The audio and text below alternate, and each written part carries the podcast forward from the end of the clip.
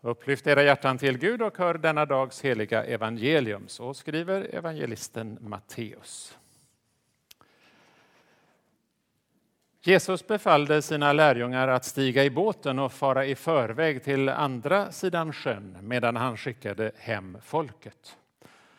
Så snart han hade gjort det gick han upp på berget för att vara för sig själv och be. Där var han ensam när det blev kväll. Båten var då redan långt från land och kämpade mot vågorna eftersom det var motvind. Strax före gryningen kom han till dem, gående på sjön. När lärjungarna fick se honom gå på sjön blev de förskräckta och trodde att det var en vålnad och de skrek av rädsla. Men genast talade Jesus till dem och sa Lugn, det är jag. Var inte rädda. Petrus svarade Herre, om det är du, så säg åt mig att komma till dig på vattnet. Han sa Kom. Och Petrus steg ur båten och gick på vattnet fram till Jesus. Men när han såg hur det blåste blev han rädd. Han började sjunka och ropade Herre, hjälp mig! Jesus sträckte genast ut handen och grep tag i honom. Du trossvage, sa han. Varför tvivlade du? De steg i båten och vinden la sig. Och de som var i båten föll ner för honom och sa Du måste vara Guds son. Så lyder det heliga evangeliet. Lovad vare du, Kristus. Halleluja, halleluja, halleluja, halleluja.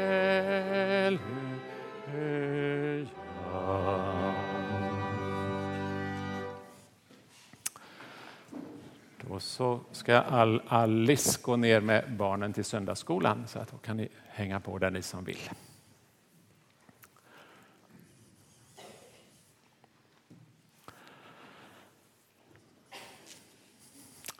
Men man kan ju inte gå på vatten.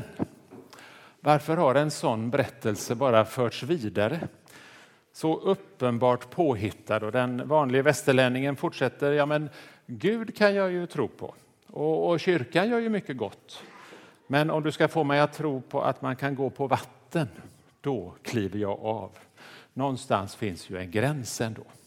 Tyngdlagen måste ju gälla för alla. Berättelsen om lärjungarna som ror iväg en dryg halvmil, det tar ju sina timmar, vet ni om ni har försökt att ro i motvind någon gång. De kämpar på i motvinden hela natten. I fjärde väkten står det att eh, ordagrant, och det betyder mellan tre och sex på morgonen, så ser de Jesus komma gående på vattnet. Och den där berättelsen i mörkret där har ju fascinerat genom tiderna. Eh, alla de som var runt Jesus hade ju samma eftermiddag varit med om bespisningsundret när kanske uppemot 10 000 människor blev mätta eh, genom vad Jesus gjorde när han med sina händer delade fem bröd och två fiskar. Och det räckte till att fylla alla magarna i en fullsatt Skandinavium, typ. Vi snackade hockeylade här förut. Så, va? Det är fullt. Tänk dig fullsatt i Skandinavium och det är en man står och bryter bröd som, och fiskar som räcker till alla. Både Markus, och Matteus och Johannes berättar om fortsättningen med den nattliga farofyllda färden över Genesarets sjö och hur Jesus möter dem där. Bara Matteus har med berättelsen eh, om Petrus som ger sig ut på vattenytan han också. Och vår tekniskt inriktade tid frågar ju då, hur, hur gjorde han? Är det möjligt? Eh, visste han var stenarna låg? Eh, är det sant? Eh, Jesus samtid frågade samma frågor. De var inte dummare än vad vi är. Men de ställde fortsättnings följdfrågorna också. Eh, men vem kan han vara då i så fall? Vad säger det här om Jesus? Vad säger det som vi precis såg, eller som de berättade om? Sen tror jag att man på Jesu tid var mer känslig för mönster och skeenden. Man kunde utan till naturligtvis, stora delar av det som vi kallar Gamla testamentet. Man kände igen, eh, en van, som en van bibelläsare idag kan känna igen också mönster, eh, det traderade. En viktig måltid följs av stora vattenmassor som hotar livet. Räddningen sker genom vatten till nytt liv. Om du tänker igenom din barnens bibel eller så, om du har läst, kommer ihåg, så, så ser du det här mönstret. En stor måltid, en viktig måltid, vattenmassor som hotade livet, räddning genom vatten. Säkert tänkte de som hörde det här på eh, påskmåltiden i Egypten. Vandringen genom Röda havet. Det livsfarliga vattnet förvandlas och blir välsignat och räddande till livet som fria människor på andra stranden. Och det här händer nu alltså igen, bespisningsundret, vattenmassorna, räddningen undan stormen och vågorna till livet.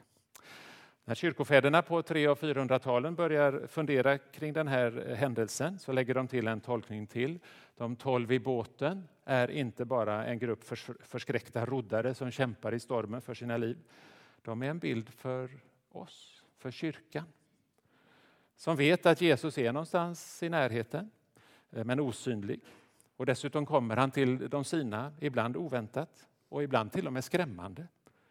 Och när Jesus väl möter dem i nattmörkret lugnade han dem därför med sin röst. Och dessutom med att han uttalar Guds namnet, det som inte fick uttalas, men som han kunde säga om sig själv. Det är jag. Lugn, det är jag. Var inte rädda. Så berättelsen om Jesus som går på vattnet har alltså ett övergripande och viktigt syfte att berätta vem Jesus är, Guds son, varför han kommer, för att rädda. Den som har skapat allt och satt samman kvarkar och atomer och molekyler håller sin hand över galaxernas vandringar i universum och dessutom satt samman de molekyler som just nu råkar vara du och dessutom fått dem att komma hit. Eh, eh, det är ju en ganska bra grej att lyckas med det eh, jämfört med att gå på vatten, om man säger så. Universums skapare är självklart herre också över kaosmakterna, över havet. Det onda och livsfarliga kan han ta makten över. Och detta onda kan, kan förvandlas, kan vändas. Det som var genuint ont och livsfarligt, eh, eftersom man ju inte kunde simma på den här tiden, eh, inte alls, eh, så är ju detta fullständigt galet livsfarligt att ge sig ut utanför relingen.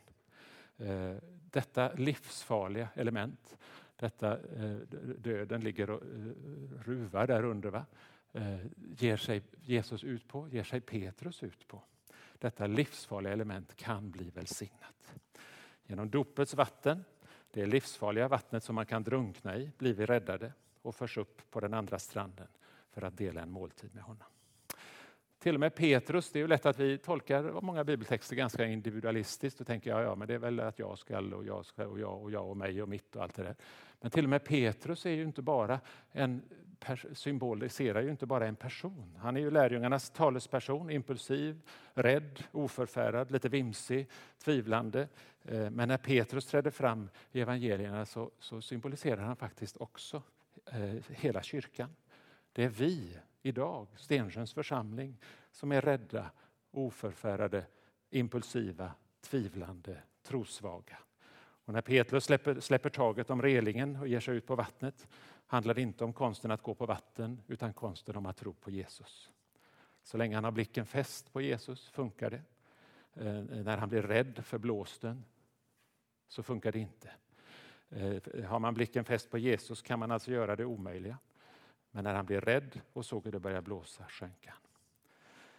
Så då kan den här berättelsen nu få landa hos oss vanliga västerlänningar i Stensjökyrkan en januarisöndag 2023. Med några små tankefrön att bädda ner i hjärtats åker och grunna på lite. Eh, om det är problematiskt för dig att Jesus gick på vatten, släpp det. Han är universums herre, alltings ursprung och mål. Den kristna kyrkan har inte med vattenpromenaden i trosbekännelsen som vi ska läsa strax. Men däremot att han uppstod från de döda. För det andra, när Jesus ser oss som en stressad, orolig och slutkörd församling, kyrka, så säger han Lugn, det är jag. Var inte rädda. Och idag talar han in dessa orden i Stensjöns församling. Lugn, det är jag. Det som händer runt honom berättar vem han är. Vi får möta honom i måltiden här alldeles strax. Det oroliga och livsfarliga vattnet, kaosmakten, har blivit förvandlat och välsignat. Dopets vatten lyfte oss upp i Faderns famn.